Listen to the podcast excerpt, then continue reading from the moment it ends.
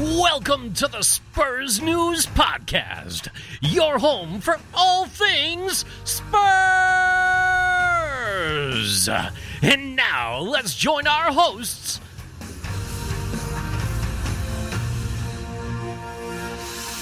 Hello and welcome to another edition of the Spurs News Podcast. I am Sam and I'm joined today by just the one person, and it's Matt. How you doing, buddy? Yeah, mate, it's only a two-way today, unfortunately. It is, it is, which is which is definitely a good thing.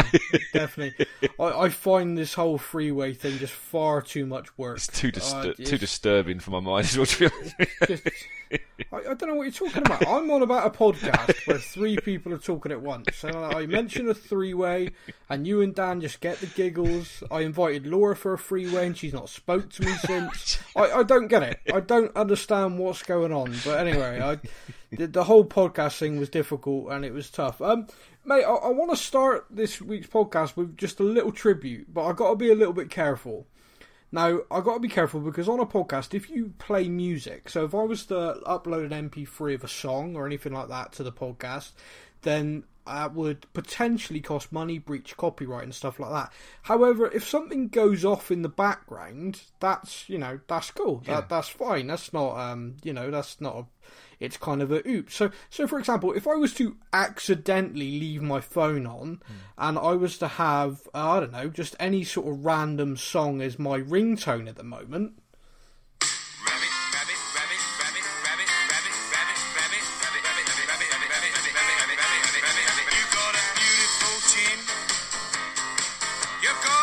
Do, do, do you see what I mean? Do you yes, see where I'm I going think someone's with that? trying to ring you there, Sam.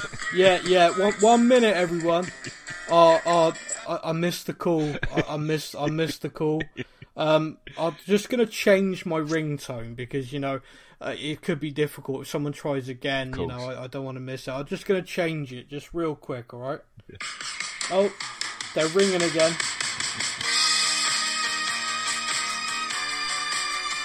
How great is this song, by the way?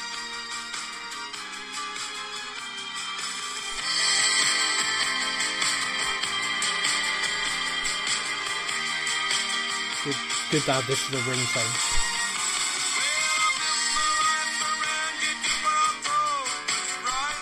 Yeah, yeah. Oh, I missed that call as well.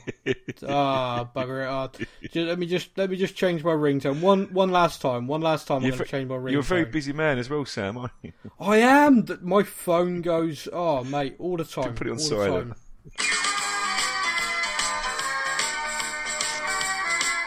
So change the words to this from Margate to Milton Keynes. How are you gonna feel?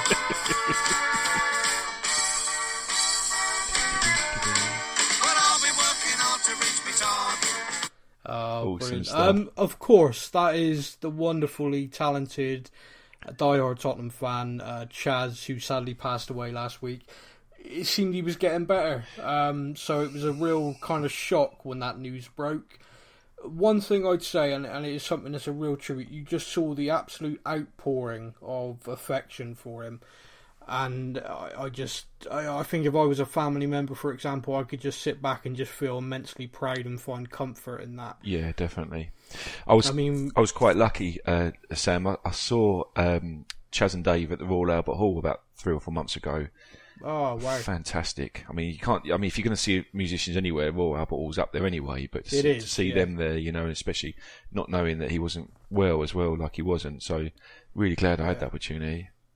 Yeah, yeah, no, that's brilliant. I mean, just, I mean, we just, uh, my my phone went off with those songs as ringtones, just to clarify that again.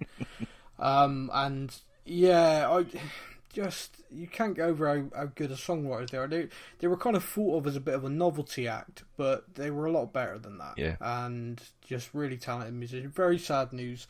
Uh, I think I speak for every Tottenham fan when I say we all kind of felt that, and it, it was it was lovely to see because we posted. I mean, I posted at a page, and I, and I had a genuine moment when I saw the news of, you know, we're, we're Spurs news.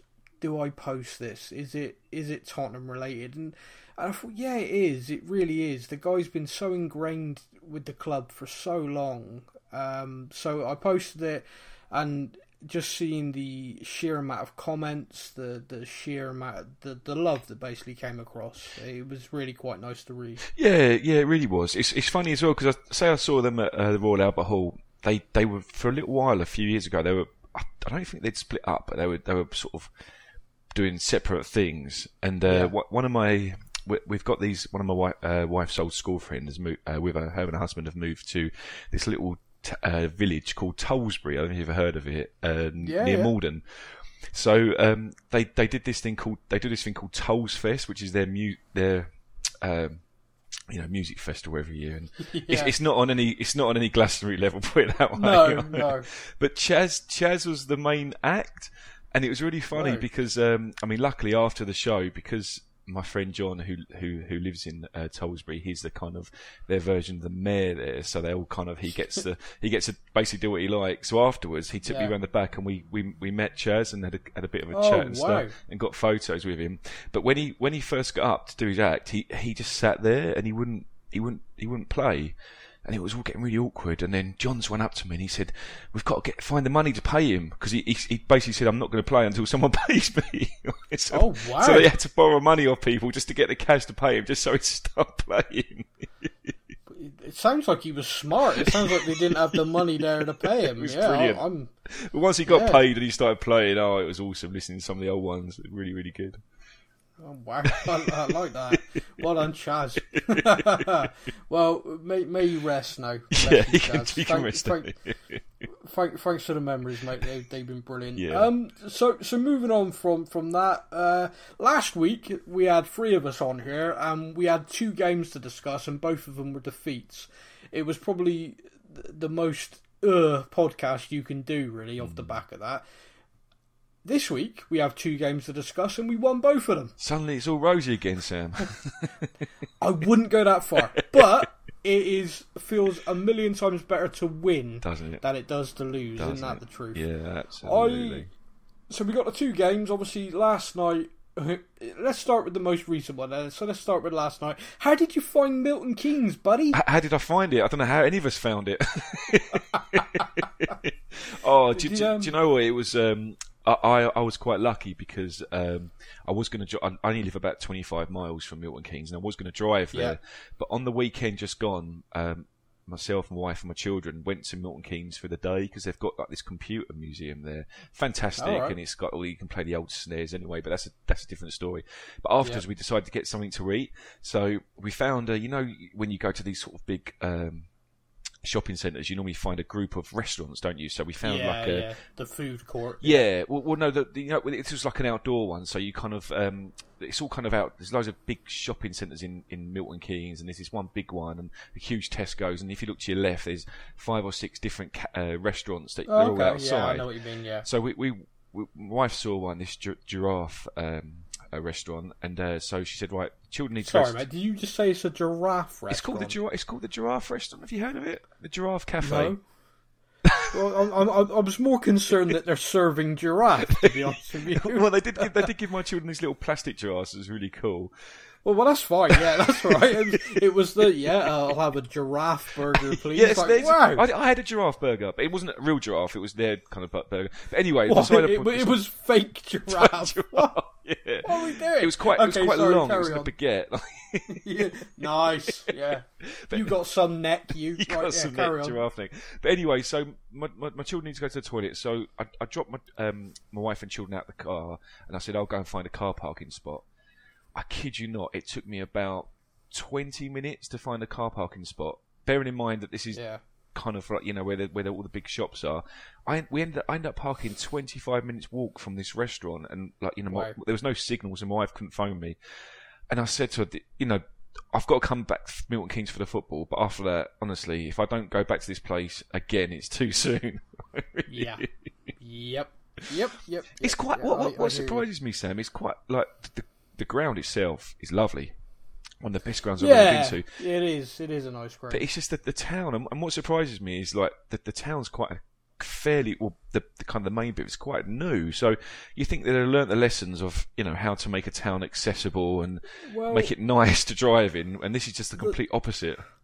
The problem is, it was built on the American grid system. Right. So whereas every other, you know, th- the old cities across the UK are obviously just basically villages and villages that have gradually got mashed together, and that's why you get like little rat runs, roads and stuff. And hmm. sometimes, like Bristol, for example, where I am, the roads in Bristol, for the size of the city, are ridiculous. Like, you mm. know, you can just get one car down them at times. It's crazy. So they've created all these mad one way systems and all stuff that drives local people crazy.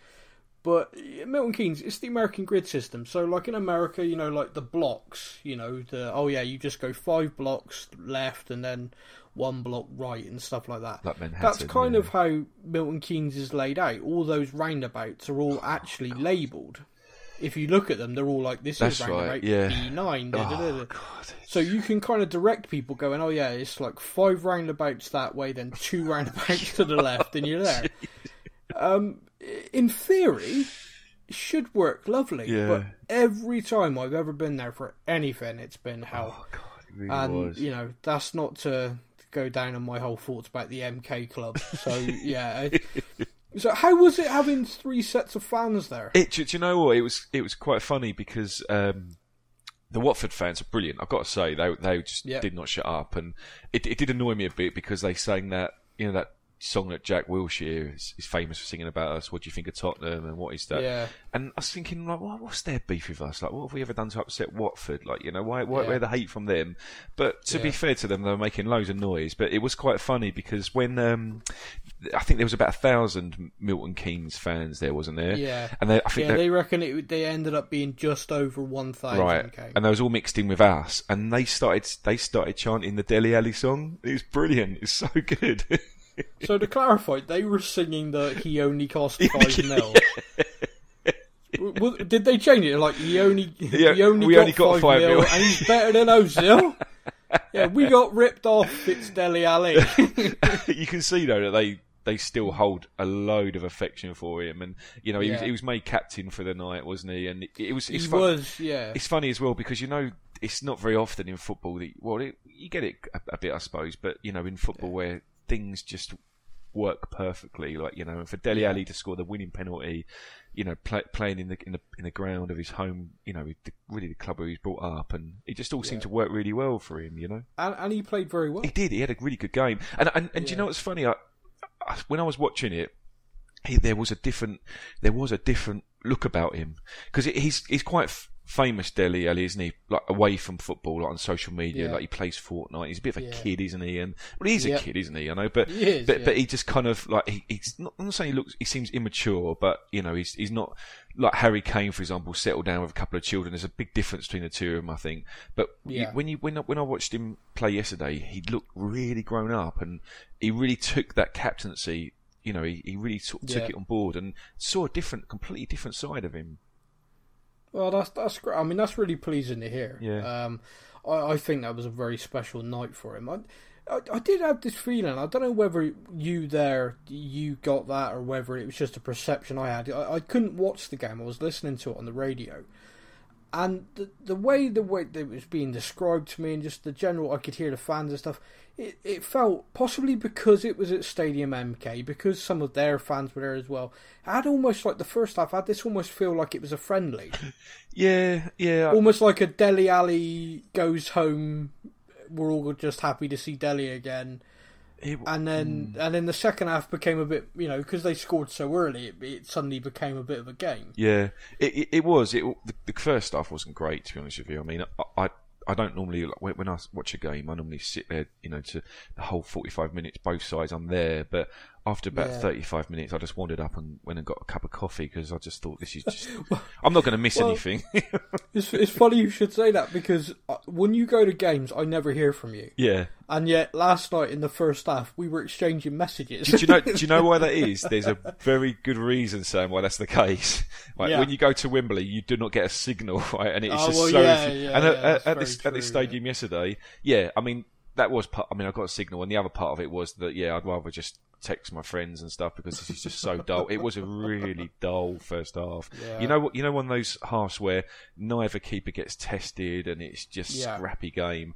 But I mean, in hindsight, we can say that that goal that Watford scored at the beginning of the second half was fantastic for the game. Obviously, it wasn't fantastic at the time, Yeah. but in, in you know as a whole for the game, it, it probably it, it's what the game needed, like you know, to sort of bring did. it to life. Yeah, it did massively. Um, Yeah. you, you mentioned the keepers there. That brings me on to, to our third choice keeper, Paolo Merceni. I mean Gazzaniga.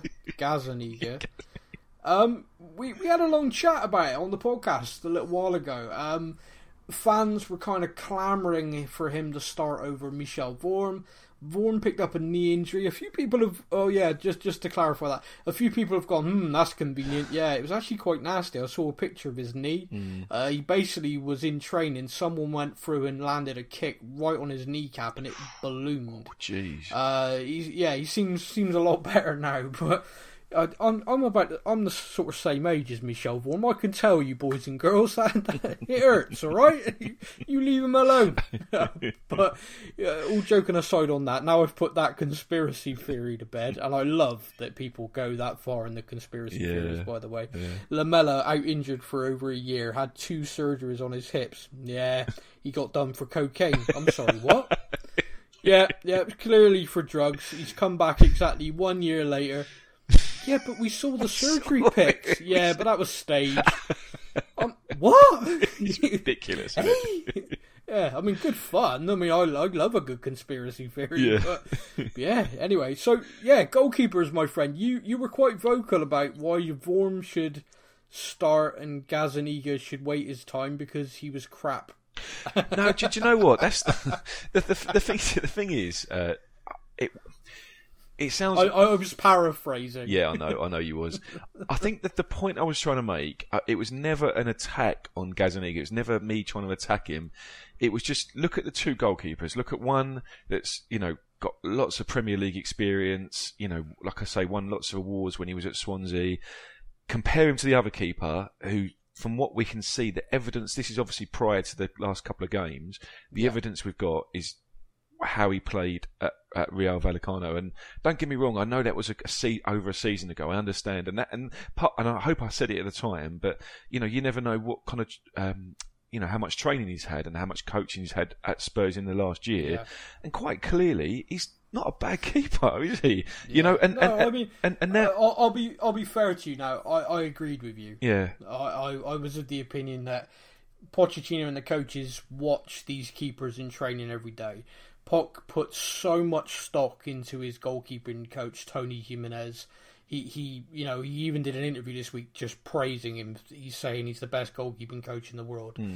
If Tony says to him, "Hey, you know, Mauricio," I'm not going to try and do the accent by the way. I'm just going to say, "Hey." Hey, Mauricio! No, no, no, no, no! Stop, stop, Sam! Stop it! So, you know, if he says to him, "Yeah, I think Paolo's reached a level now. He's he's gonna kick on. You should start him." I think Mauricio would start him. I I think it's down to the fact that in training and what they saw, Vorm was still the player ahead of him, Yeah. and and that's kind of how they've always picked the team. Mm. And I I work on the theory that you you can't back your manager and be behind your manager in his selections, but then at the same time, every time he picks one player you don't agree with, suddenly slam everybody under the sun. You can definitely have an opinion. I I will always have an opinion slightly different to the manager. I dare say. I don't think I've ever seen a team picked and I've gone, "Yep, one hundred percent what I do." yeah. just because eh, we're all different. We've all got and that's different fine. That's part. Yeah. man, that's part of football. Mm. It's the fun. And and having that debate's fine. The thing that always riles me is when people are like, uh, like yesterday, someone said, and I'm not going to name them, and uh, you know, I hope they hope they're listening. They can understand the context on what I'm saying, which is. Um, leaving Llorente on the bench was an insult to him. really? How? He, he's a professional footballer, and if the manager doesn't think he's good enough to start, Yeah. then he will take that on board as you know if I'm not good enough to start in the League Cup where we're fielding a second string, I need to work harder. Yeah, of Perhaps he needs to go to the manager today and go, "What do I need to do?" Hmm. Because you know you didn't start me. Yeah. Perhaps he did that, and the manager said tonight because of their defenders, I'm doing this, and he went, "Okay." Uh, it wasn't an insult. Uh, not, I, I uh, don't get that. Yeah, and the thing is as well, you know, like if if Llorente was really insulted about not getting games, do you think he would, have, you know, would have stayed for another year and be as happy as he looks? He doesn't look very insulted to me. No, not at all. I mean, he, he's a he, he gave an interview in the summer talking about how last year he struggled because he didn't have pre-season and how he struggled to adapt to the role of not being a first choice striker. Hmm. But he, he, you know, he looked at it and went, you know, I'm the old pro here now. I'm not the young gun. I'm not Harry Kane. I'm not mm. where I was. Mm. So I need to be that old pro. I need to use my experience, help guide players, be be someone they can talk to about things, set an example in training, and you know, be there if the team needs me. yeah, of course. And yeah, just the whole notion of an insult was just kind of weird to me. I, I didn't get that. Did you know what I've been seeing on? Oh God, I, I can't, even just hurts me even saying this, but I've, you know, we, after yesterday's, like it was Gazzaniga had a brilliant game. He did like He pulled did, off two yeah. cracking saves.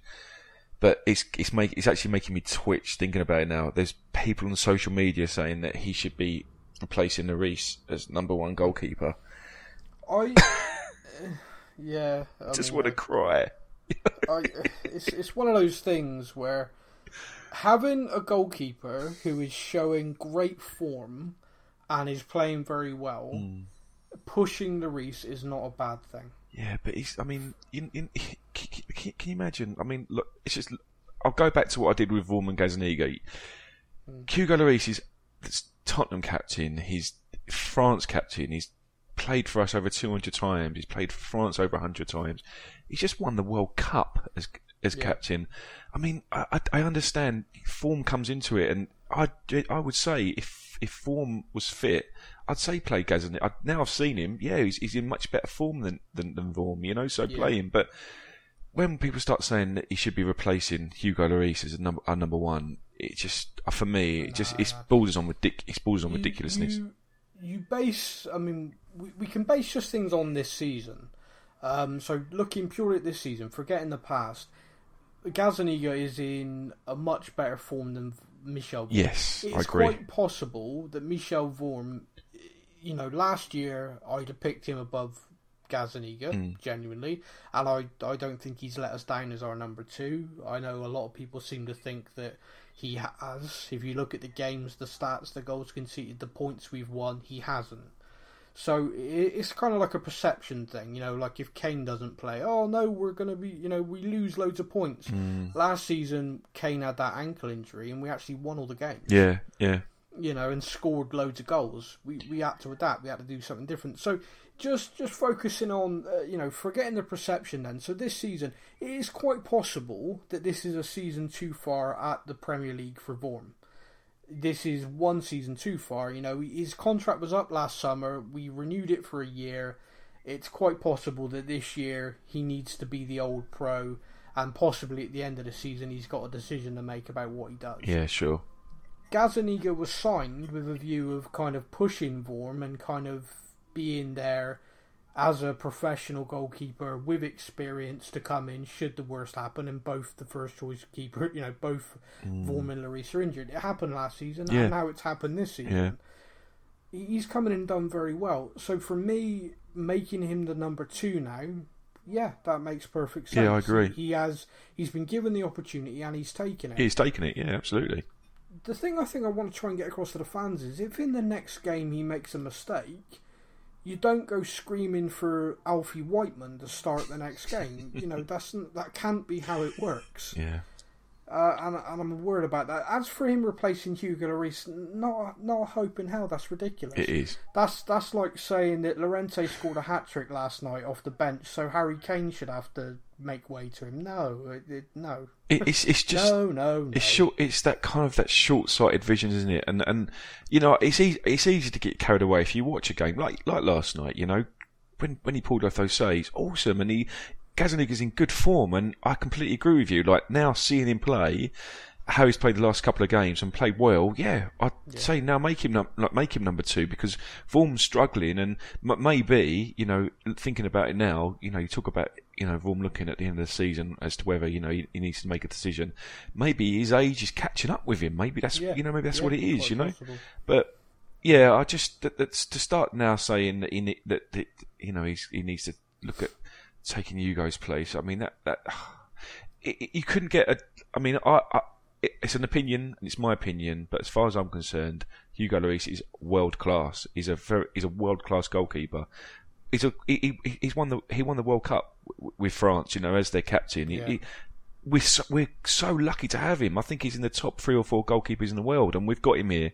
And Yeah. Gazzaniga might be there one day, but after one perfor- good performance yesterday, you can't start saying give him Hugo's place. It, it just is ridiculous. having him show good form and push is a good thing. Yeah. Uh, Hugo will come back and Yeah. will know that hey, you know, I, I, have got a. If Hugo, you know, has a couple of games which are really dropped below his level, then the manager now can say, right, Paolo, Mm. You can push him. go. Yeah, yeah. Um, so on, I mean, moving away from last night, I mean, are there any other big takeaways? I mean, we won the game on penalties. Mm-hmm. I think uh, there's a few questions we've been put to us, so I won't go into too much detail on it now because I think people have asked the question, so we'll address it later on uh, when we're talking. But we don't. We were a goal down. We got back into the game. We played quite well. We went two one up. For me, at that point, they were down to ten men as well. I mean, there, there's this element of frustration, and I completely get it amongst the fan base, which is we don't seem to be able to see any sort of game out at the moment. You know, Yeah. The, over the last few years, there's been a big thing about us taking the lead in big games and then bottling it. I dare say. Dare, I hate to use that term. Mm. Yeah, sure. It, it, it has happened. You can't deny it. It's happened. But now it's happening in you know league games and league cup games where we're we're getting in front and just completely mentally switching off Yeah, yeah. every now and again, you know, it happens to every team. Every team I've seen, the best teams in the world, just shut off, and suddenly momentum changes and they've lost. You know, it just happens in an instant. Mm. If the game had another half an hour to run, the better team probably could have sorted themselves out and won it. Mm. But it just kind of happens. You know, the, the Watford game in the league. With the greatest respect to Watford, we weren't playing very well that day. If we'd been at our best, we could have been 2 3 nil up by the time they scored Yeah, easily. And and that that's just kind of a fact. And I think even the most diehard Watford fan could say that. The reality is, when it's just one 0 the team kind of when they scored, they just looked completely rattled and all over the place, and it's just odd because one one of the first major impacts I thought that Poch had in coaching the team was that fragility we had, that that, that almost Spursy Yeah. term, Yeah, which we sure. all- we which was just thrown around all the time. He that was his big thing. He killed that, Hmm. and all of a sudden this season it's back. We we we used to uh, like when when he, not only did he, just, did he kill it off, but we became the team that scored goals Yeah. the, at the end of games, didn't we? You know, it completely turned on its head, didn't Yeah. it? Yeah, Yeah. We, we'd be like one 0 up, and then rather losing two one, we'd go on and win three 0 Or even just catching last minute. I mean, do you remember that goal um, that really got Kane? Um, set him off, didn't that Aston Villa that free kick against Villa, Aston yeah, yeah, yeah, ninety free fourth, kick, ninety fifth yeah. minute. I remember scoring quite a few like, last minute goals. But you're right, Yeah. we kind of have this thing where we just panic, don't we? Like you know, uh, towards the end of games and just No capitulate. idea where yeah, it's come from. It's so bizarre, and it and it's I, I don't know if it's anything to do with like the change of defence because obviously. I, T- Toby for me is just one of my one of my favourite defenders. He's like he had a brilliant game yesterday as well, but I wonder if it's just mixing it up with a I don't know because we, we kind of had it was uh, Tongan and Sanchez, wasn't it, a lot last season, Yeah. and it's kind of changed now. We've got, but in, in, if anything, it should improve now, shouldn't it? Because we've got we've got Vertonghen and Toby now, haven't we, in, in Yeah. defence? And if anything, you'd think it'd just get more solid and there'd be less panic, you know. But we, Yeah, it just it, uh, I I don't think it's individuals either, and this is the weird thing because if you look at the individuals as they're playing, uh, Toby, uh, Jan, and Sanchez, all three of them are actually doing okay if you watch the games. Um, Davinson looks um, he looks like a player who's in and out of the team, and in reality, he is. Yeah, yeah. So he, he seems to be a little bit rusty, and then as the games go on, you can tell. Oh, yeah, there's the player we all know. We saw, yeah, season. Um, and and it just, I don't know. It, it's a strange thing at the moment, and I don't know what's causing it. And, I, and I've said to a few people because a few people have brought it up on Facebook, and I've I've said it almost looks like we need to win a game two 0 or three 0 and just get get that kind of you know off our backs. yeah, sure. Because you know we were winning two 0 the other day, and then conceded in like the ninety third minute, yeah. and you could see the look on, and they nearly scored an equaliser. Mm. Like sixty seconds later, it was so close. That would have been know, such a signal. Oh, massively, and just, but you could see them looking at each other like, Yeah. how, how is it happening? How is this happening? Yeah, yeah. It is, it is really odd. I, Mm. I don't, I don't fully get what the hell's going on with it, Mm. but I'm hoping it's something we can address because he, you know he's a fantastic coach, and Yeah. it, it must be just a case of, and he, he'll know. You know, he's going through it. He's talking to the players. The players will know. It's just we, and I think it's become almost like a self fulfilling prophecy. You know, it it gets to the 90th minute, and the players are like, "Oh no, here we go." Yeah, You know, we got we got to switch on. We got to focus.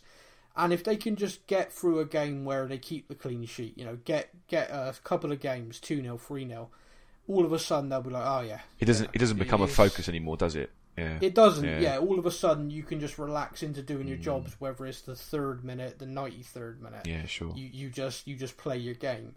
So yeah, a a confidence thing. I think. Mm. Uh, I think, and hopefully, it's just this season started all over the place for everybody. You know, the the, the stadium stuff, the the business in the summer. I, regardless of what's said, Toby was off, Yep. Yep. and then he wasn't. So, you know, he had to kind of resettle. Uh, yeah, there's just a lot. I think it just it's just taken a while for them all to kind of click back into place. But Yeah. the thing that I'm quite pleased with at the weekend, um, you know, we we focused on the.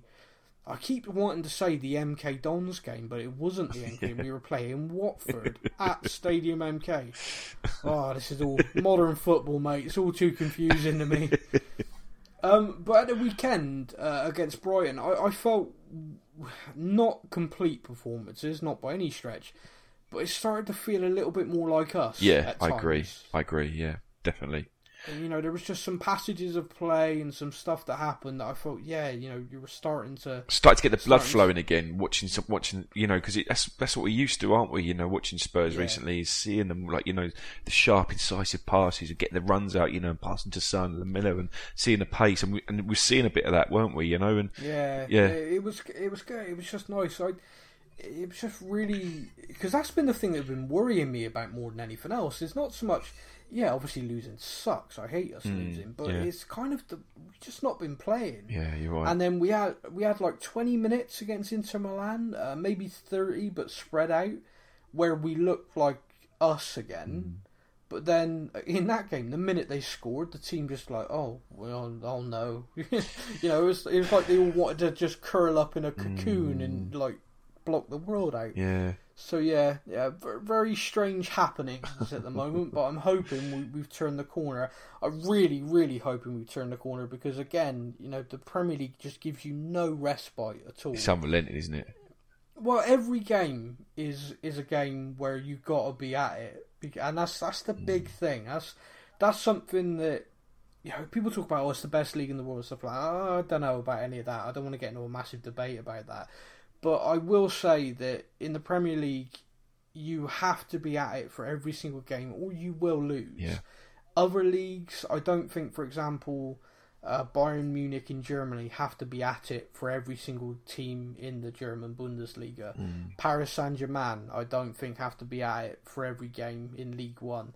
Um, Spain's, you know, La Liga's developed a lot more. I think Barcelona apparently lost the bottom of the table last night, which, That's mad, isn't it? yeah, which was kind of like, really? oh no, they've gone Spursy. yeah, just in time, hopefully, for our game Ju- next just- Wednesday. Well, uh, see, now I was just thinking, oh bloody hell, they're going to be annoyed now. we don't, Don't anger them, for God's sake. I've just had, I've just um, had a thought. If the, if the Premier League was a town, it would be Milton Keynes, wouldn't it? Just just Unrelenting and like you know, you got to be at your best to survive. Oh yeah, yeah, yeah, yeah, not far wrong, not far wrong. Um, so yeah, I mean, the games uh, we won both of them, and that's kind of the key thing. I think Yeah. sometimes when you're having a real bad run, you just got to kind of crawl your way out of it, fight your way out of it. Um, this weekend it's Huddersfield um, at the John Smith Stadium. Uh, it's a Saturday 3 p.m. kickoff. What the hell's that about? How weird. When when did that get introduced into football? What, what's that? Into Spurs' fixtures anyway. Isn't that the truth? Um, so yeah, that that's kind of nice. I John Smith Stadium, Huddersfield. It, it's a cracking atmosphere. Um, they you know they do generate some noise there. They'll be up for it. I mean, I remember Kane tearing them a new one last season. Um, it's it's going to be another really difficult game. Yeah, you go to those stadiums. You know, I I kind of put it uh, Crystal Palace, Huddersfield, uh, Watford. The the teams that people go, oh, we should be beating these teams, which is another term I hate. There's no we should beat anybody. Yeah. You know, we we'd like to think on paper we've got a better side, but you got to go there and prove it. It's, a, it's eleven. It's eleven men against eleven at the end of the day, isn't it? You yeah, know? yeah. Well, unless we start with Sissoko, and then it's ten. I'm joking. I love him dearly, really. he, he, um, yeah. So it just, it genuinely, it's just one of those games where you kind of initially you look at it and think, oh, that you know, we should be able to win these games and that help us.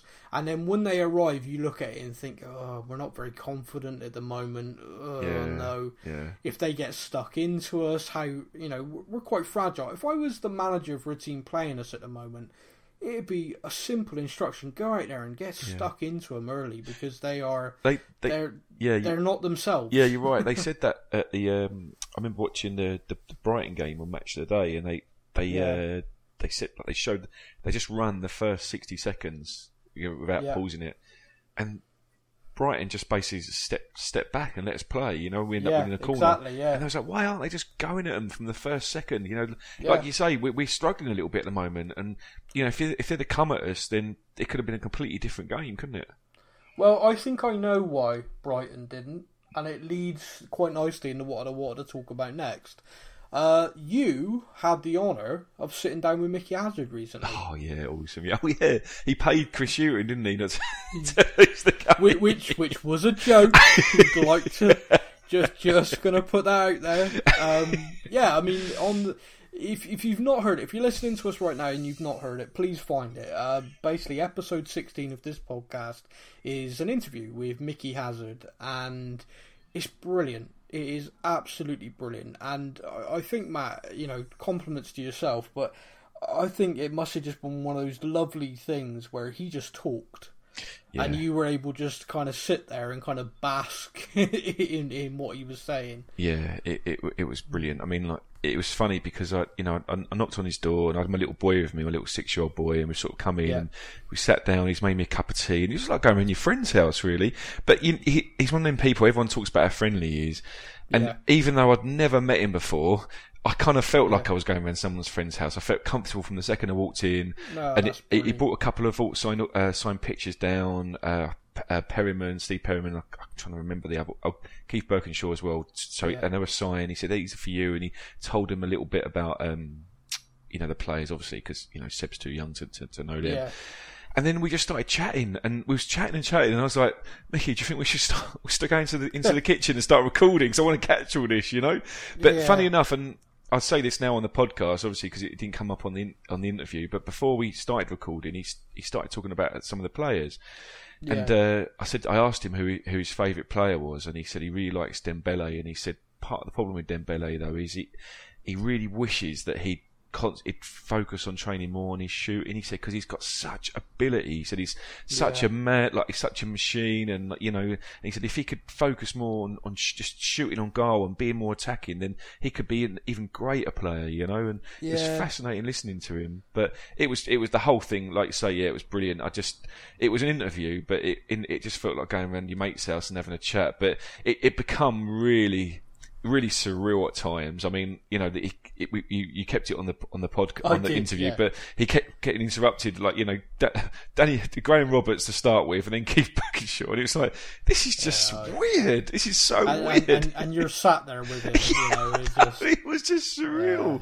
But he I- he uh, and I I know I, hopefully I kind of got it across, but he. He just you, you cut him open and he bleeds Spurs like that man is just yeah, Spurs yeah, through and through. Tell. You, you you could tell. I mean, massively, you could tell, Yeah. and and that's why it's just such a great listen. I just, I I I think you said to me afterwards, I could have spent the day there, you know, just just letting him talk, and uh, the way he talks about the impact that supporters have. Um, I mean, it really hit me. I, I, I said it to you afterwards because I was editing it, and it, and I listened to that segment. I think I messaged you straight away Yeah, yeah. it was just like wow that really hit home and and if you've listened to it you'll know what i mean if you haven't uh, mickey basically describes the uefa cup final where the second leg was at white hart lane so this is the final of the uefa cup and as it was back then it was played you know their ground your ground and in this final uh, went to penalties you know so almost like brilliant synergy with last night really and one of our players missed a penalty uh, Danny Thomas. Dan, Danny Thomas. Yeah. By the way, how much does Danny Thomas look like Danny Rose? he doesn't he? wow, that was a shock. I I look at Danny Thomas. I looked up a picture of him playing when he was playing to put. I was like, really? That that's. hang on a minute. I'm like looking at it. So I was thinking that's just Danny Rose in an old kit. Yeah, that was that was weird. Um, but anyway, so that aside, Danny Thomas missed the penalty, and Mickey describes the moment that the Tottenham fans, you know, obviously it was initial reaction of oh no, but then immediately started singing "There's only one Danny Thomas." So as he is walking back, probably feeling like the whole world's fallen apart around him, you know, he's let feeling like he's let everybody down. The fans supported him. Hmm. You know, the definition of a supporter. Yeah. They supported him and they lifted him. And what Mickey goes on to say is that it lifted him. It lifted everybody. Because suddenly they had this belief and this feeling of no matter what, these people love us and they're supporting us. Yeah. So if I go up, I'm going to do my best, and if I miss, I know they're going to still be there for me. And he said he, he is just 100% adamant that that led to their keeper making the save. Yeah, Tony Parks. He said that Tony Parks. He, he thinks that helped. You know, he said having that support there. You know, kind of just yeah, inspired him. inspired him to make the save. Yeah. Yeah, And it is. and, and Sorry, it, sir. it just sorry, uh, just to finish, it, it's just so impactful for me because there is this kind of real modern day uh, feeling of someone does something wrong, you just rip them apart, and, I- and I don't know whether that's just because I spend so much time on social media. Uh, you know, I don't. I'm not a season ticket holder, so I don't go to every game. I go to a few sparingly, but it just you get that feeling uh, just from being on social media a lot, which is awful. And it, and just to sum it up quickly, is we won the game at the weekend. We posted, you know, various things, our goals, etc., and we posted the full time score.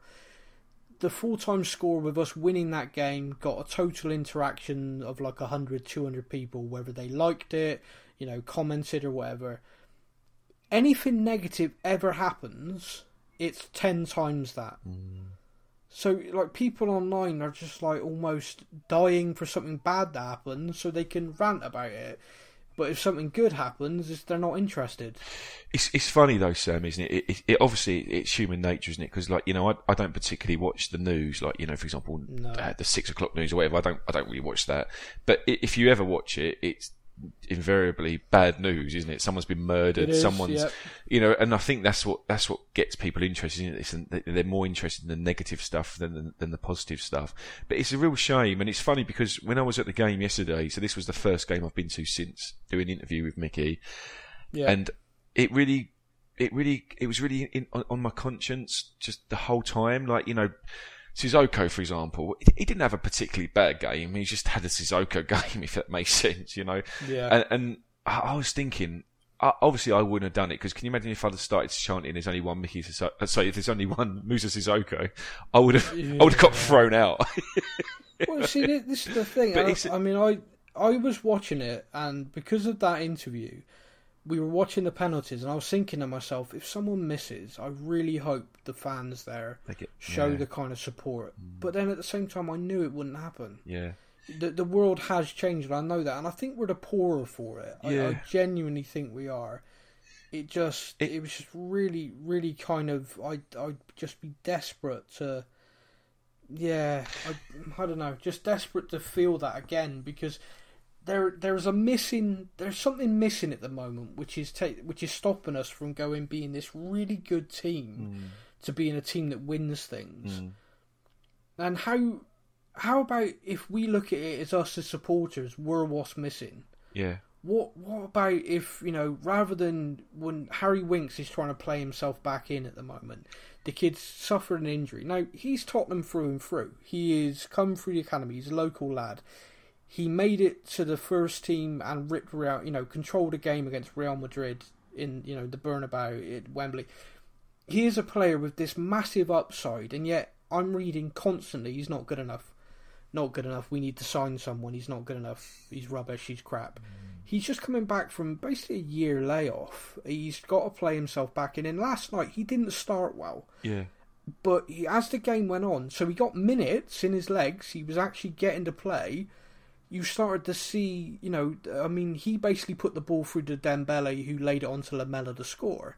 And that was purely his positional sense, kind of his dropping the shoulder, finding the space, and picking the pass Yeah.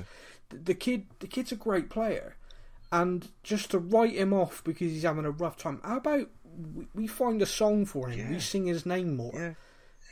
And and just the, the- just those things from Mickey's pod his interview that you did with him really struck with me and and I'd love to think that we as a fan base can do that and we can possibly be that missing thing to push the team on He, he said it, uh, Mickey, in the interview. He said, you know, when when you when you're playing well, sorry, when you when you're playing badly, that's when you want to hear the fans chant your name. It's only well, Yeah. Mickey. Yeah. He said, when you're playing well, you don't care what they chant. He said, you're playing well, you're coming out and playing well every every week. Yeah. You know, you need the support when you aren't playing badly. So when, Yeah. when when you are playing badly. So for example, with Harry Winks, like you say, he's just coming back. This is the time he needs the support. You know. Yeah, he but, does, But I- I will say, uh, uh, Sam, being at the game, you know, he, he didn't start particularly well, but I, I did I did like seeing him, seeing him on the pitch, and he's one of these players. I know um, Pochettino's compared him to Iniesta, hasn't he?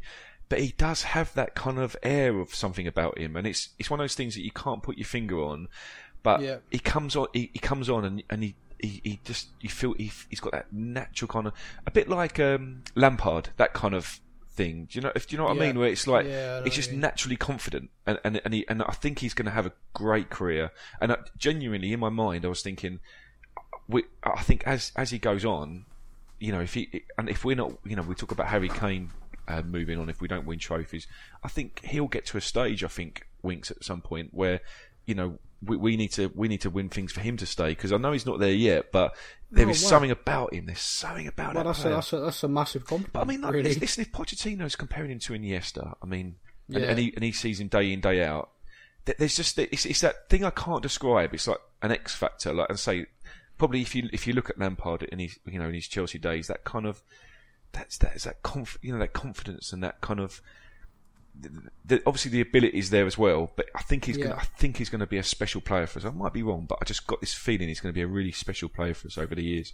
Yeah, I, I, I mean, I agree. I, I've, I've watched him in the academy. Um, I saw a lot, you know, people saying by the end of the season, everyone will, will agree that he's just the next Tom Carroll. Well, No, I disagree. No. To- Tom Carroll always looked lost to me in games. He he never he, he looked like a little boy playing with men. And I know and uh, that might be a judgment on his size, but he just you, you look he, he's kind of the way he, he, he, he- Tom Carroll's had a, a lot of ability as well. He could pick a pass, but he he, he always Yeah. seemed like he was a boy playing with men. Always. Yep, yep. No, um, yeah, and you- and you're completely right. The the big thing I watched Tom Carroll in the academy. He came through the same kind of setup with Kane, Townsend, etc.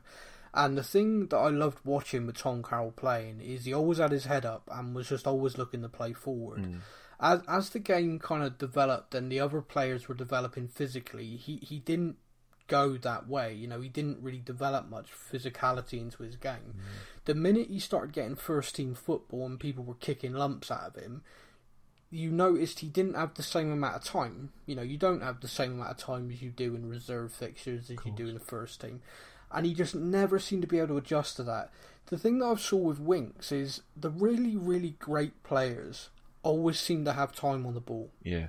and Winks has time. When he, mm. he the way his movement, the way he he'll always have a look around him, and the amount of times you'll see him get the ball, and he'll actually beat he'll actually beat people, not through you know dribbling or anything like that, but you'll beat them from his movement. Mm, mm. So people can just sort of take a step back and watch it. Now, at the moment, he's trying these things and they're not coming off. I would always much rather the player keep trying it until he plays himself back in than just completely lose it and be like, okay, I'll just pass backwards all the time. Absolutely agree. yeah. Because if I do that, my pass completion percentage goes up and think mm. people think I'm a better player. Nah, that that's that's Yeah, crap. I It's agree just a you, yeah. stupid stat. Yeah. You, you want a player looking up, playing forward. You want him to be taking the ball from defence and may turning it into attack. And Winks can do that. He is a deep line playmaker. He really can be special. I, I just hope people can be a bit more patient. Yeah. Um, while we're talking on the podcast, mate, there's some breaking news, Tottenham related, to Okay. do with Christian Eriksen. Okay. Uh, Christian Eriksen's been ruled out of the Huddersfield game with an abdomen problem. All right. Um, Serge Aurier has also picked up a quad injury last night, and it looks quite serious. Um, which is a real shame. I'm, I'm not a big Serge fan, but I think he's been playing very well. he had a good game season. yesterday. Yeah, I, I'm. You know, I'm. No, I'm not saying I'm converted yet, but I'm just saying that I, he deserves recognition for that. So that's a real, a real something. Yeah, thigh quadricep injury, Serge Aurier. It was sustained last night and it's undergoing assessment. Uh, Christian Eriksen, following the game at the weekend, felt some pain in his abdomen. He is definitely unavailable and is undergoing rehab and assessment. Uh, Hugo Lloris is continuing his on-field work, but is ruled out. Many people thought he'd be available. Yeah.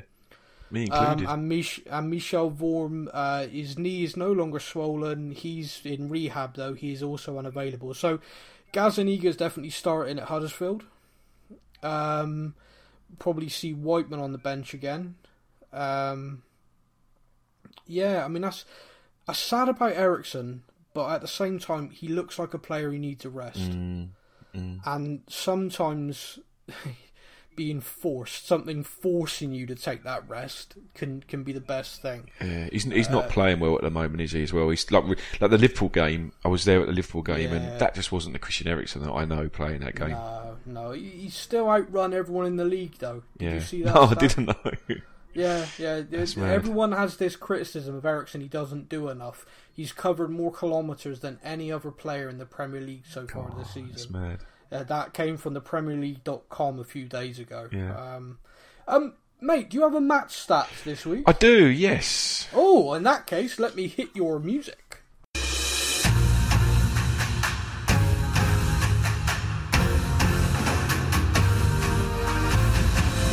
And now it's time for Matt's Stats on the Spurs News Podcast. Right, so this week my match stats is entitled "I love Eric Dier, Eric Dier loves me." Brilliant. I like that. I didn't sing it. I just thought I'd use the chant. But um, the reason why I've uh, brought a few stats up on Eric Dier is he's been getting a bit of flack from the fans, hasn't he, recently? Yeah. So a a, a bit like uh, the the one I you know I, I sometimes do some stats just to bring people's refocus. I did one on Harry Kane, didn't I, as well? You did? So look, looking at Eric Dier, so we signed him on the second of August, two thousand and fourteen. Now Yeah. that was what four years ago. We paid four Yeah. million pound for him. You It's did? pittance, isn't it? Yep. Cheaper than Dele Alli. yeah, unbelievable, isn't it? So um, again, this this you know he he sewed ourselves into our hearts from the from the from the first game he played his debut, which was that West Ham game, and and that's the Yeah. thing. Talking about last, we we spoke about earlier, didn't we? Last minute goals, how it was normally us scoring the last minute goals. I think he scored it in like the ninety second minute, didn't he? That goal against West Ham at their old Upton Park. He did? So he he sewed he sells and and and from from then you know he's gone from strength to strength at the club. So looking at the, his appearances, so in, in competitive, he's made 166 appearances in competitive games for Spurs since he signed for us. Uh, he's made he's had 34 England appearances, so 34 England caps. Now in those games, he's captained Spurs three times uh, in against Liverpool in the League Cup and a couple of FA Cup games against Villa and Wycombe, and he's been captain for England uh, five times out of those 34 caps. he scored seven goals for Spurs and three goals for England in this time. The boy is 24. And a pretty good penalty for England, Yeah. by the way, in a penalty Yeah. The boy's 24 years old, Sam. He's 24 years Yeah. old, and you're looking at that. 166 appearances for Spurs, 34 England caps, Yep. and he's been captain of England five times, and he's 24 years old, you know? So, so coaches and famous managers rate him. they, you know, they must do. Yeah, I mean, it's ridiculous, isn't it?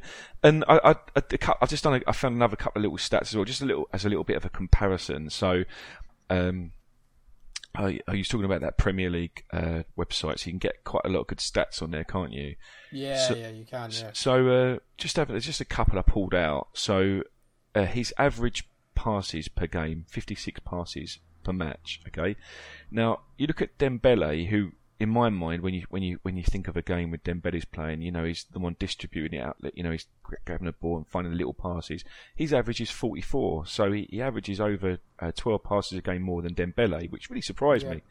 Now this this one, uh, the second one I found, which is uh, a little bit of a surprise, but according to the Premier League stats, it's the case. Now, obviously, he's a he plays as a defensive midfielder, but he can play in defence, can't he? He's got that flexibility, Yeah. that versatility. Now, his tackle success, uh, Premier League tackle success, is seventy six percent. Now, which doesn't sound bad, but when you compare it to Toby Alderweireld, who for me tackle, you know, tackling him, you know, he, he always seems to be there at the right time. Exactly the same, seventy six percent. He's got the same success rate as Toby Alderweireld.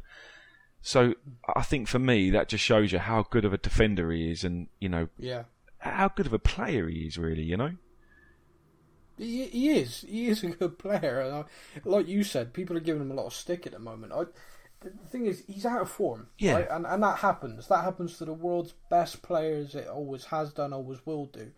And like we were talking about support, we need to we need to get him through it. We mm. we as fans need to be supporting him, not tearing him down. Mm. I mean, I, I remember a long time ago, Danny Rose deleted his social media, and he was, you know, he's obviously talked about his mental health since then, and you know, a lot more has come out. But he said at the time, you know, I can't do it. After every game, I was going on there reading what everyone said about me. yeah, I I couldn't be on social media if I was a professional athlete. You know, I read the stuff that's said about the players and things like that. I mean, people just Toxic, isn't it? Toxic, yeah, It is. yeah. It really is. You either you know go on there, send something out, and then don't read a reply ever, Mm, or, yeah, yeah. or or don't do it. You know, just don't get involved. And I I watched. You know, I, I watched him play the games this season, and I will, I will say he has not played well. You know, in some games he's been really bad. Mm. He really has, but that doesn't suddenly make him an awful footballer. And I know there are some people who don't rate him at all, but you got to look at this. And Richard Pochettino is no idiot. Yeah. If if Poch rates him and works with him day in day out, there's a reason for that. Gareth Southgate, England manager, isn't an idiot. Yeah. And England managers before were picking Dier because he offers something to a team that not many other English players can do. He, Jose Mourinho wanted to sign him for forty million Yeah. for Man United. You know, Jose's not an idiot. Jose is a manager who isn't a coach, so he signs players to do jobs for him, and then when that player can't do the job anymore, he'll sign somebody else. Hmm. That's Jose. It's just the way he is. So Jose thought that Dier was there. You know, he was worth forty odd million quid. So I, I always find it very difficult that people then struggle to realise that he's a good player. And every player has ups and downs. Me and Dan have talked about it loads of times. In every game, he seems to just have a brain fart with a pass that goes under hit, and it causes us problems. If he's in defence, it, it sometimes has led to a goal. If he's deep in the midfield, you know, it, it creates a chance. If he could stamp that out, he'd go from being a good player to a great player yeah, absolutely. and that's what yeah. he needs to work on. And and whilst he's out of form, but the whole team's been out of form. Mm. He, he just needs, you know, different players as well need different things. So, for example, the manager will know this player will respond if I drop him. That'll give him a kick at the backside. He'll he'll do that. Or you also know that some players, if you drop them, that's it. They'll just be like, "Oh, confidence is gone." you know, I'm rubbish. What the hell's going on? Mm. Some players need to play themselves back into form. Yeah. And so the manager will know that. He'll spend time with them every single day. He'll know which players need to do it. And he, by putting the confidence into them, by saying to them, I have faith in you, you're having a bad run, but I know you're going to pull through, that is sometimes enough for a player to sort it out. Yeah. So, yeah, I, I, I like Eric Dier a lot. And, I mean, your stats uh, back up what I already thought, which Yeah. is great to hear. Yeah. Um, yeah, I, I do like him, and I and I really hope that he can rediscover his kind of best in the side because he does offer us something so unique, Mm. which is that ability to sit there and be a destroyer. Mm. He covers the fullbacks, which allows us to play two fullbacks that are basically wingers. Yeah, of course, yeah.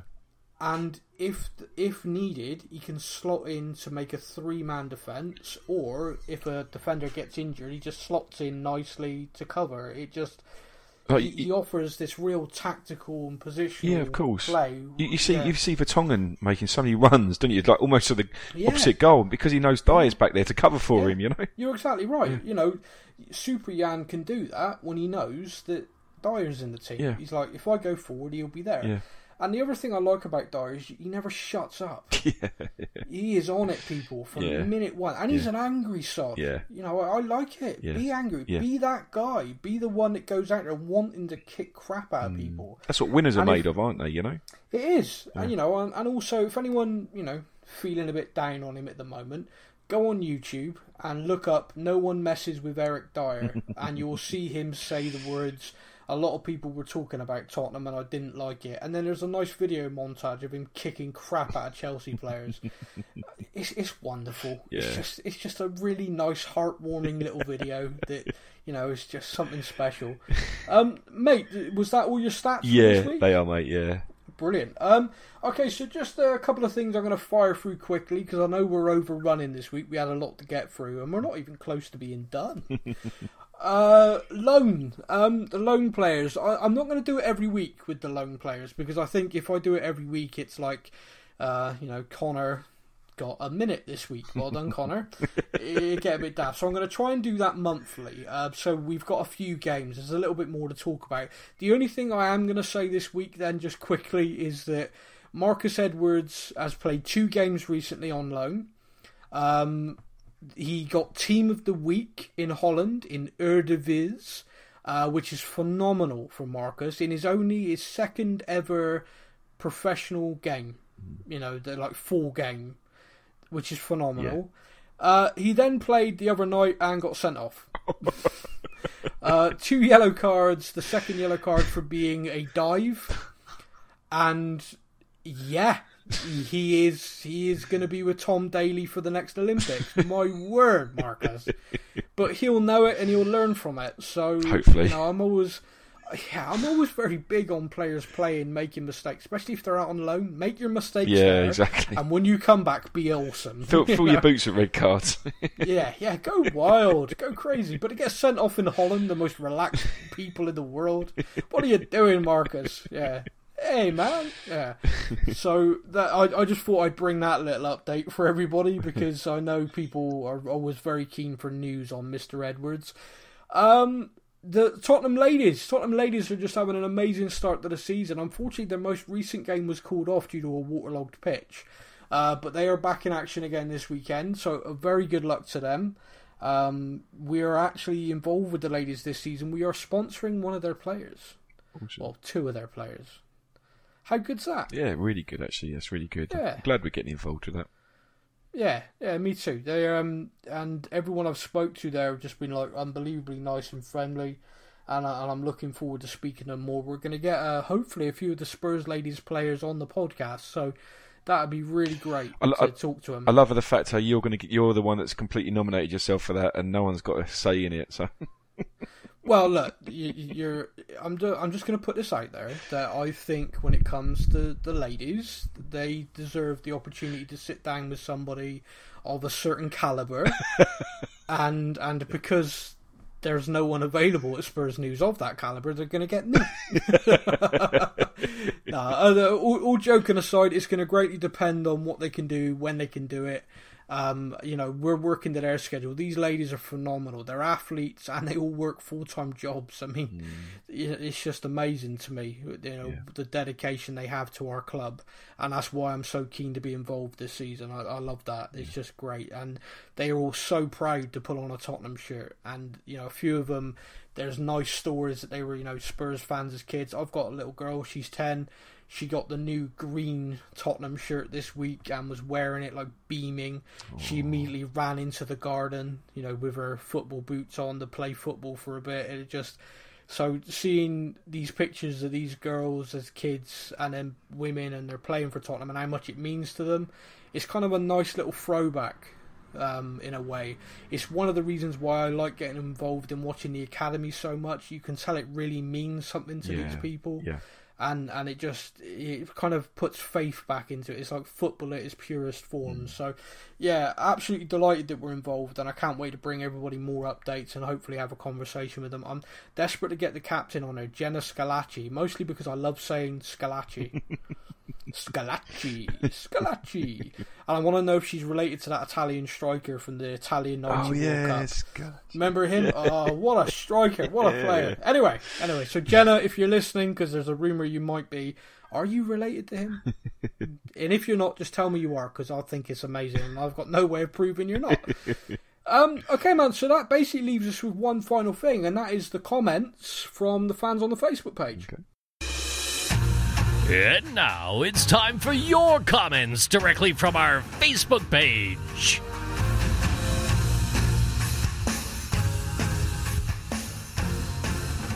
Okay, so we've had a few, which is great. Um, I'm always very pleased when people have done that.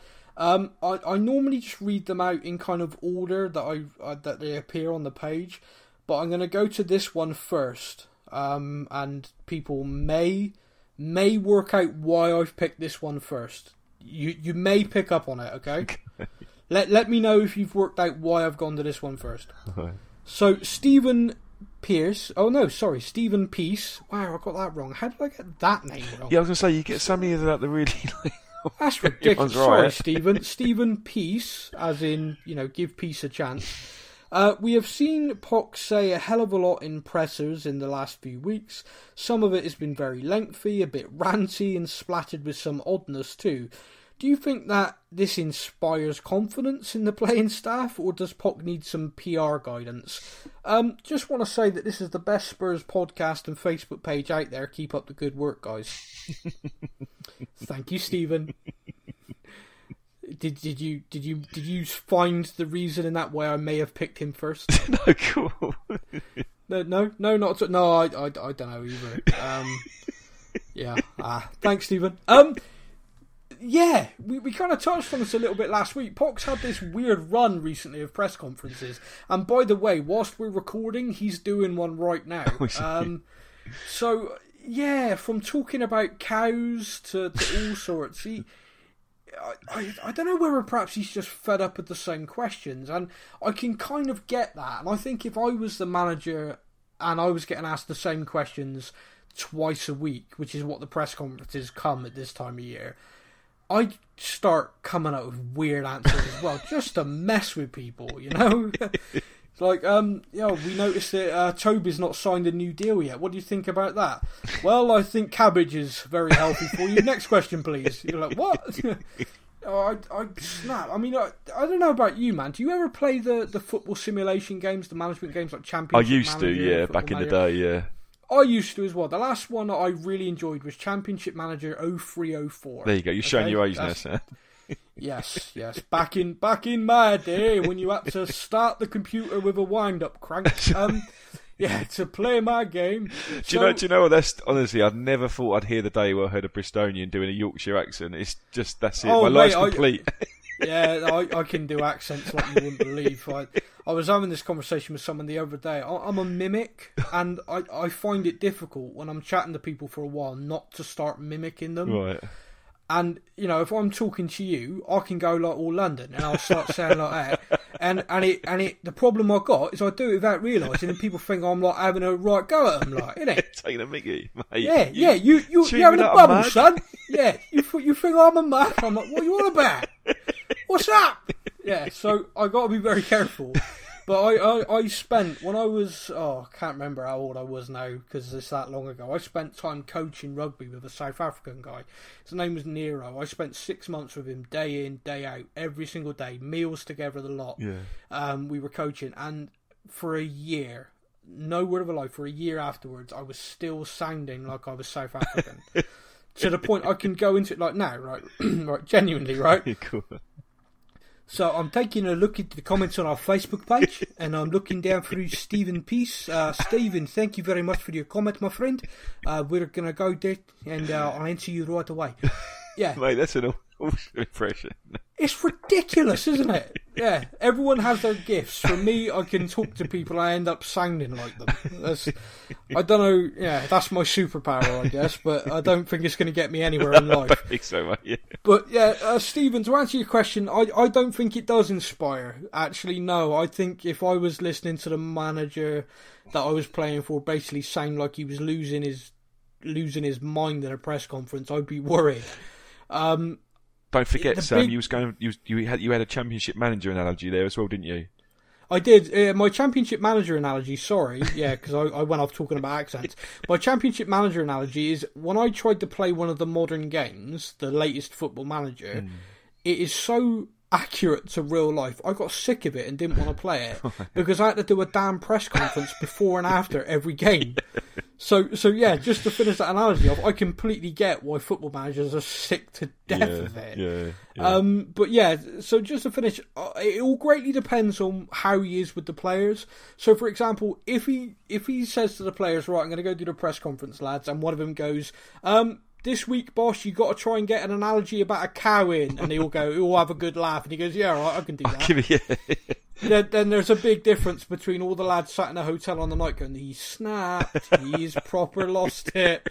So we don't know behind closed doors what he's saying to them. I, I think I think press. Jose Mourinho is one of the classic ones, isn't he? Of like, you know, if, Jose, if they've yeah. lost, he's. Yeah. I just, I, honestly, if Man United lose, I just, I tune into Match of the Day just to hear his interview afterwards because He he is. If they lose, it's like compulsive viewing, just like when it used to be. You'd watch Arsenal fan TV Yeah. every time they lost, Yeah. Just because you wanted to see the same characters kind of start going red in the face and losing their minds. It was brilliant. But yeah, Jose is just box office when they lose. Um, do you know? ge- Genuinely, I, I got a little bit of affection for Jose Mourinho. I always have. I've quite liked him. I, he seems to just be jaded in the last couple of years, which is sad for me. He was a guy who always seemed to really love what he was doing. Um, do you know there's only one manager really in the Premier League who I can't stand, and that's Jurgen Klopp. Okay, reason being, And and the reason being, it's it's never anything other than other people's faults. yeah, yeah, Like, he's like they, that. they lost he? last night, and it was oh we should have had this decision, we should have had this decision, and there was this one. You know, I kind of he wasn't even on my radar really. I kind of oh he seems all right, you know, whatever. Didn't really think much about him, and then we had this instant once where he had a right go at a reporter. And all the reporter was doing was saying to him, "Well, you know, I, I do think it was a penalty." And he said, "Well, you don't understand football, then." Mm. It's like, well, actually, Jurgen, we've just watched the replay and it was a penalty. So shut up. You know, and, and he just had this right go at this guy, and it's like, yeah, I, the argument of, oh, you know, heat of the moment and passion. Nah, come on, shut up. Yeah, I agree. Um, but anyway, I've just given a real long answer to that, Stephen, and you, you thoroughly deserve it. Whether you still think we're the best Spurs podcast and Facebook page out there after my rambling nonsense, I don't know, but I hope so. Right, I'm going to give this question to you because otherwise we could be here for another hour with me doing accents. David Hunt. David says, five minutes to go, Lamela scores. The commentator says, surely that has won it for Tottenham. Well, no, not this season. We used to be the ones winning matches at the death. What's changed? Is it physical exhaustion, mental? How do we get that killer instinct back? We've kind of covered this. But Yeah, we have. Is there anything else you wanna you wanna put to it? Yeah, no, you're right. We have covered it, and it's it's an odd thing, isn't it? It's it's just you know, it's it's of clearly a confidence thing, isn't it? You know, and, and like you said earlier in the podcast, if we can have a game and win two or three nil, and it be a comfortable victory, then maybe that's what we need, like a game like that, because. You know, in, in memory this season, I, I can't think of a single game where we've kind of not been nervous at the end, you know, or lost or let Yeah. a last minute goal. It just seems to be a recurring thing this season, doesn't it? So, We Yeah. just it, it's just like like you said earlier. You hit the nail on the head, didn't you? When you when you said like you know it's, if if it's not an issue anymore for the for the players, if you know we have two or three games when we, we're winning comfort, we win the game comfortably, then it doesn't become an issue either way, does it? It doesn't become an Yeah, issue. you- Is it going to happen or isn't it going to happen? They just don't even think about it, you know. And that's where No, that's where I- we want to be. Yeah, I feel like we're in this kind of loop at the moment. Like Mm. it's become a self fulfilling prophecy because it's happened a couple of times. Everyone's now just expecting it to happen, yeah. which transfers from the fans as well. Of course this it kind does. of tension. Yeah, of course it does. Um, okay, uh, David. I hope we've answered it across the podcast, even if it wasn't as you know much fun with me doing funny accents for you. Do a funny accent, maybe. Uh, All right, I will. I will for David. Oh, David, this is Samuel from Ireland. How you doing, my friend? I just thought I'd answer that one in an Irish accent. No, no reason for it at all. There you go. Anyway, right. Kieran KP Plummer says, "Do we have a good chance of progressing further in the cup competitions this season? And which transfers do you want to see coming in January?" Now, I have a list for January. Okay. Um, what do you think about cup competitions? Do you think this could be the season that we pick up one of them? The- only thing I would say is, uh, you know, we, we, we're not we're, we're not playing great at the moment, and you know, all teams kind of. I think all teams have a have a have a blip or a loss of Yep. form at some point in the season. If this genuinely is our only, if this is our only one, and you know, if you look at the last few seasons, we've been strong. We've finished in the top four. So if it goes the same this season, and we have a strong season, and and this is our little dip, then you know, what's to say we're not going to win a cup then? Because if you know, if if, if we have our dip now when it's early in the season, when it comes to the end, towards the end of the season, when hopefully we are in semi-finals, quarter-finals, and finals of cups, then hopefully we've we, we you know we, we're hitting the ground running at that point. So I Yeah. think we've got a great opportunity. Yeah. No, I, I always feel confident at this time of year, so I'm going to say, yeah, we're Yeah. going to win. Yeah, I um players in January. January is a difficult window. Um, people kind of laugh at that when managers say, but it's true because the best players clubs aren't going to let go. no, you know, we don't want them to go midway through a season for two reasons. One, they ain't going to be able to replace them well, and two, because who wants a really good player? If you're fighting relegation, you don't want to lose your best player of course. if you're fighting for a title, you don't want to lose your best player. And if you're in a mid-table club, more often than not, the player isn't going to be the player you're after. you know, Yeah, um, it just genuinely you don't. People have always got an objective for the second half of the season, so the January window is difficult. There are a lot of options though to be very smart in the January window. For an example, Lucas Moura is proven to be a very good buy this season. The back end of last season he was anonymous, mm. but we picked him up in January. Mm-hmm. Now he had all that time with the club. He got accustomed with the club. He then had a full pre-season with the team, and that's enabled him to start this season fairly well and be part of the squad. like, he is an like, option. like a new signing, Sam. Sorry, I, I, the the the, uh, the bloody crackle in these headphones at the moment. It's, it seems to be whenever I hear something I don't want to hear. It just yeah, it just really yeah. Yes, you could say like a new signing. There you go. You made me say it, you jackass. Oh god, that felt dirty. I'm gonna have to take a shower after this. I really don't like that saying. So yeah, like a new signing, it, it can be good. You know, Dele Alli was picked up in January. Uh, he, we loaned him back, and so for me, the January transfer window offers us an opportunity to absolutely steal a march on all of our rivals for recruitment for next summer. Because clubs are far more willing to let a talented player go that they know they're going to probably lose in the summer in January if they can have a bit of money and get him back on loan. So us actually strengthening in January is going to be difficult. Uh, I don't, unless there's just a great deal to be done somewhere, which I hope the club are all over if there is. But I do think January gives you this great opportunity to steal a march on people who have possibly got more money to throw around than us. There are players at Ajax at the moment that are being coveted by so many top clubs, and the price of them next summer is going to be so high that. But we've got such a good relationship with Ajax. The two clubs have got such strong links that in January, if we were to say, look, we'll give you this much now, this much in the summer, and you get him back for the rest of this season, you know, there are deals to be done there. Yeah, I agree. And and I, you know, as far as actual individual players go, it's difficult to pick out names. I mean, for me, I still think we need a Zaha. I don't think we're ever going to get him. I think he's now settled into being, unless Palace were to have some kind of absolute meltdown and go down, Mm. I think he's going to play out his career there now. He seems to have kind of settled into this. Being the king of Crystal Palace is is good. Yeah, I'm, I'm sure. alright with that. Well, his, his experience, he had, he obviously had that experience of Man United where he was the, the, sort of the Yeah. little fish in a big pond, and I think he probably prefers being a big fish in a little pond, doesn't he? Yeah, yeah, and, and I, I like Crystal Palace as a club, by Mm. the way, and I, and I don't mean that disparagingly to them at all, and I hope it's not taken that way. Um, I, I just genuinely at the moment, you know, we're in a bigger position than they are.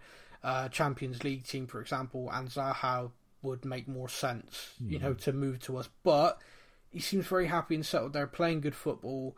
Um, and you know, but things can change. You know, a manager can change all of a sudden. You know, some new manager can come in and say, right, I I think you'd be a good wing back. Yeah, yeah. you know, things can change, but a player like him, uh, a few people pointed that Lucas Moura, in their opinion, is like him. Lucas Moura potentially could be. I've not seen it yet.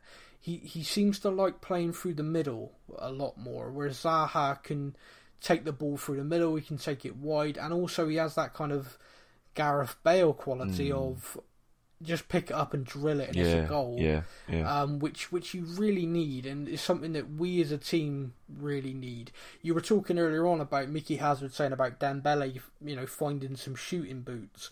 Um, Eriksen can do that, but again, with him out of form this season, he, he seems a little bit, you know, he's not pulling the trigger, and when he does, you know, it's it's not going well. So yeah. uh, actual individual players, Kieran, I'm not going to rattle off the list, but there are a few. If you were to go to Ajax team sheet, you'd find four that I want.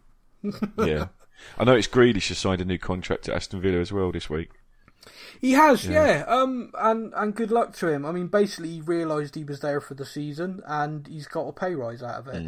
I dare say there is a pretty hefty release clause should they not get promoted this year. Yeah.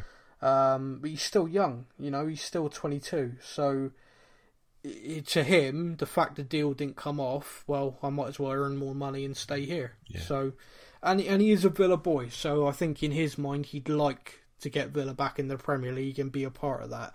So good luck to him. You know the deal didn't happen.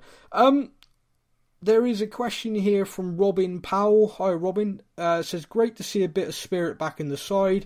Quite enjoyed the, the two all last night and the penos, but I probably only feel that way because we advanced. Seen glimpses of our string flare versus Watford in the Cup and Brighton, so at least they're getting back on track. But what concerns me is the centre halves and the defensive organisation as a whole. It's still a million miles away from what we're capable of. Um, I mean, he's basically just saying, you know, what's going on at the back, which we've kind of talked about. Uh, hopefully, Robin, we've kind of talked about this enough in the podcast already, but uh, it's really difficult to put a finger on because individually they still seem to be doing quite well. I, I I put it down to what me and Matt have said already, which is we need a game which is a 2 0. Yeah. You know, we just kind of need to get the monkey off our backs. Um, we got a comment from the guy who loves a freeway, uh, Daniel Beecroft. Uh, Daniel says Lamela should be the first name on the team sheet. Thoughts? Yeah, I think so. He he's he he kind of this season he's he's just kind of like you know he's he's always had that potential, hasn't he? You know, he's a great player, but he obviously had that injury, didn't he, for a year, which kind of you know knocked him. But I I, I saw glimpses towards the end of last season of him. I wouldn't, I wouldn't even say coming back to his best because I think he's better than I've I've seen him play. You know, he, he seems to have a lot more consistency with his game as well. You know, but Yeah. I, I yeah, I, I, I've been impressed from what I've seen this season of Lamela. Really, have been impressed. Yeah, no, I agree. He um he has been yeah, he has been fantastic. He, I've always said he gets it. He's always hundred percent. Like last night, we won that penalty shootout, and there's a few players there kind of like, "Yay, we won the penalty shootout." Lamela was like, "Yes!" Yeah, yeah, yeah. he, he, he pretty much celebrated it like we'd won the World Cup. Yeah. you know, he was just, but he's like that all the time. You know, Yeah. he, he scores a goal in a friendly, and he doesn't understand why people aren't ripping their shirts off. You know, he's like, "Come on!" So uh, I think that's why the manager likes him. Is certainly why I like him. Yeah. Uh, he gives 100% all the time. So, so the final question, I'm just going to have a quick double check to make sure I've not missed any. But yeah, the final question is from someone whose name I, I can't even begin to pronounce. I'm sorry. Um, my my friend, I'm going to massacre this, but I'm going to give it a go. I think it's Ale Tiwa Ime. Drop drop me a message on the page and let me know if I was close, and I apologise. I I had no no chance of being able to do that. So, so basically, he's asked for a stadium update, and there are three things that are out in the press at the moment, which is kind of important for everyone to. If the if you've missed it, it's kind of important to know. The first thing is that Pochettino said during his pre-League Cup press conference that he's had assurances from Daniel Levy and conversations they've had that they believe it's going to be before Christmas that we are in our new stadium. So a fixture in December is kind of the target at the moment to be our first home game. Okay, mm-hmm. so that's something that Poch has said to the press.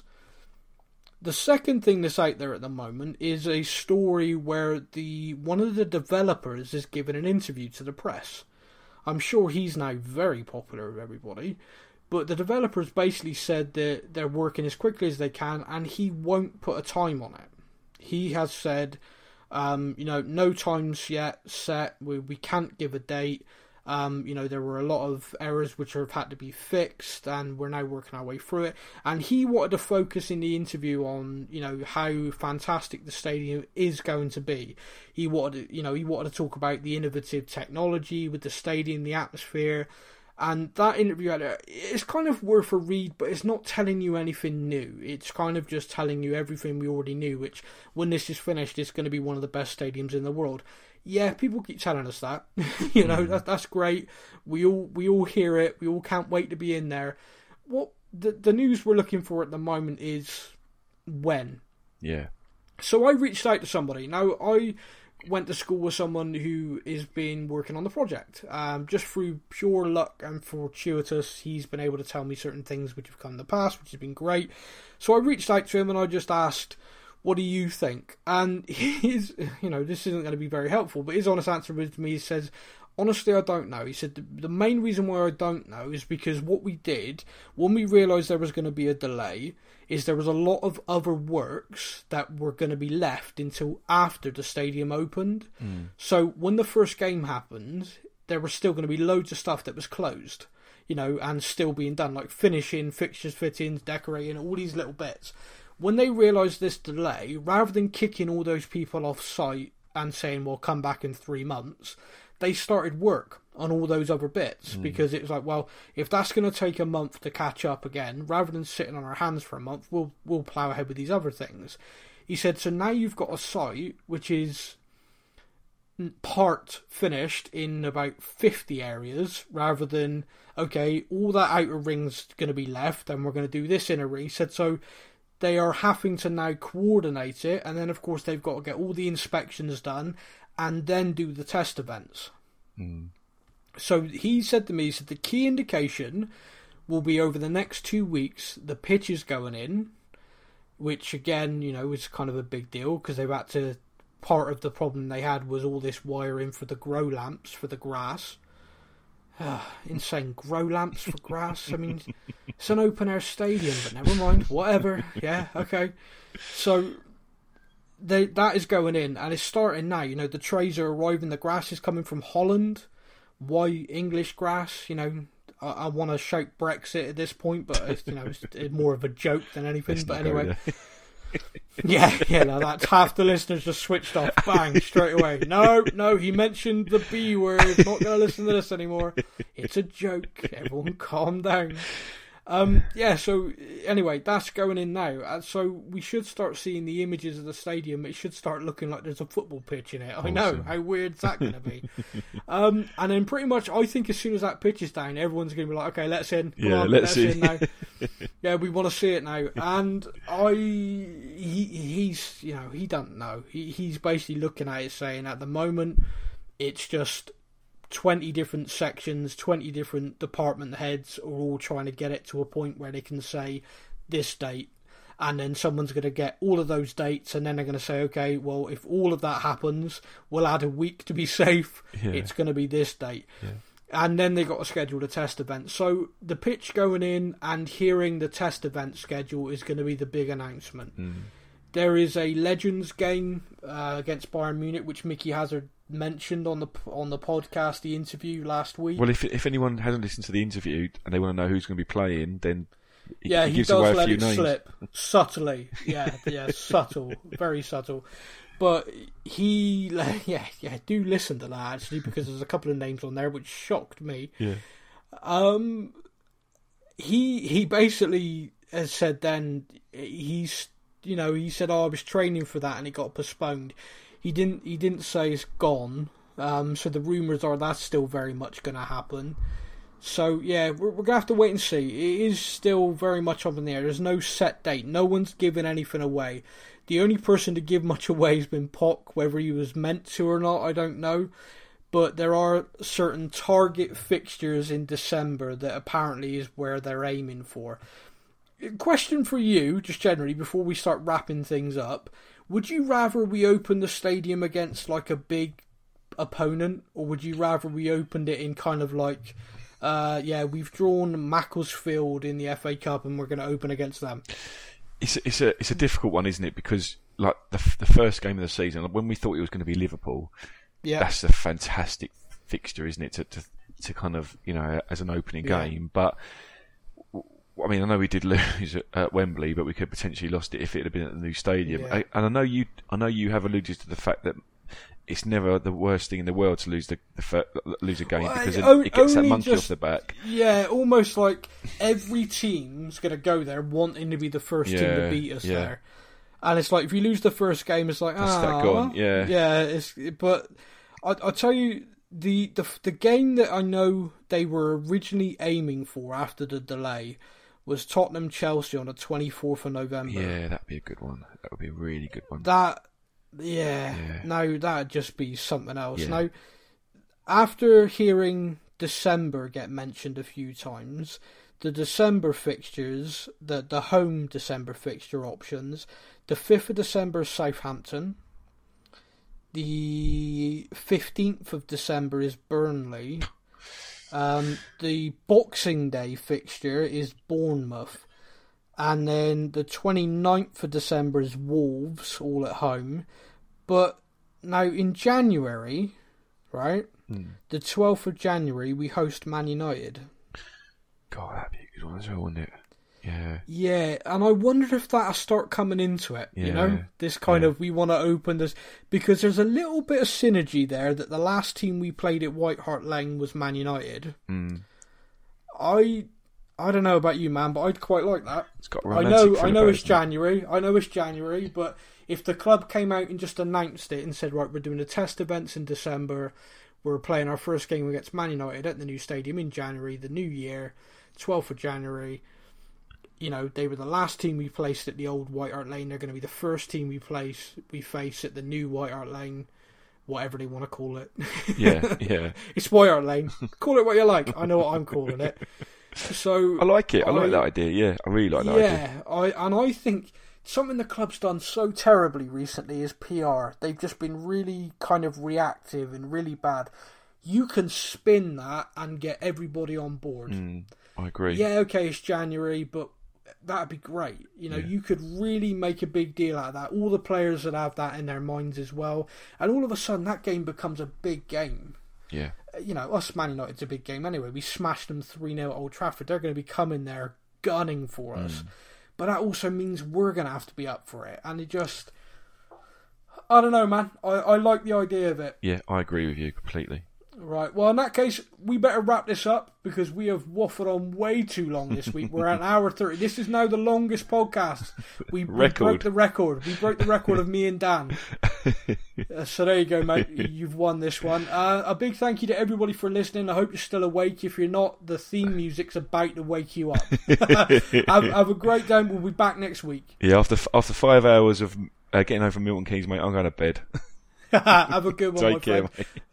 mate.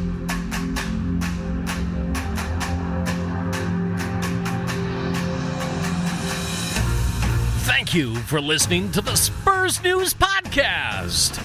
Be sure to join over 50,000 other Spurs fans on our Facebook page at Spurs News. Until next time, come on, you Spurs!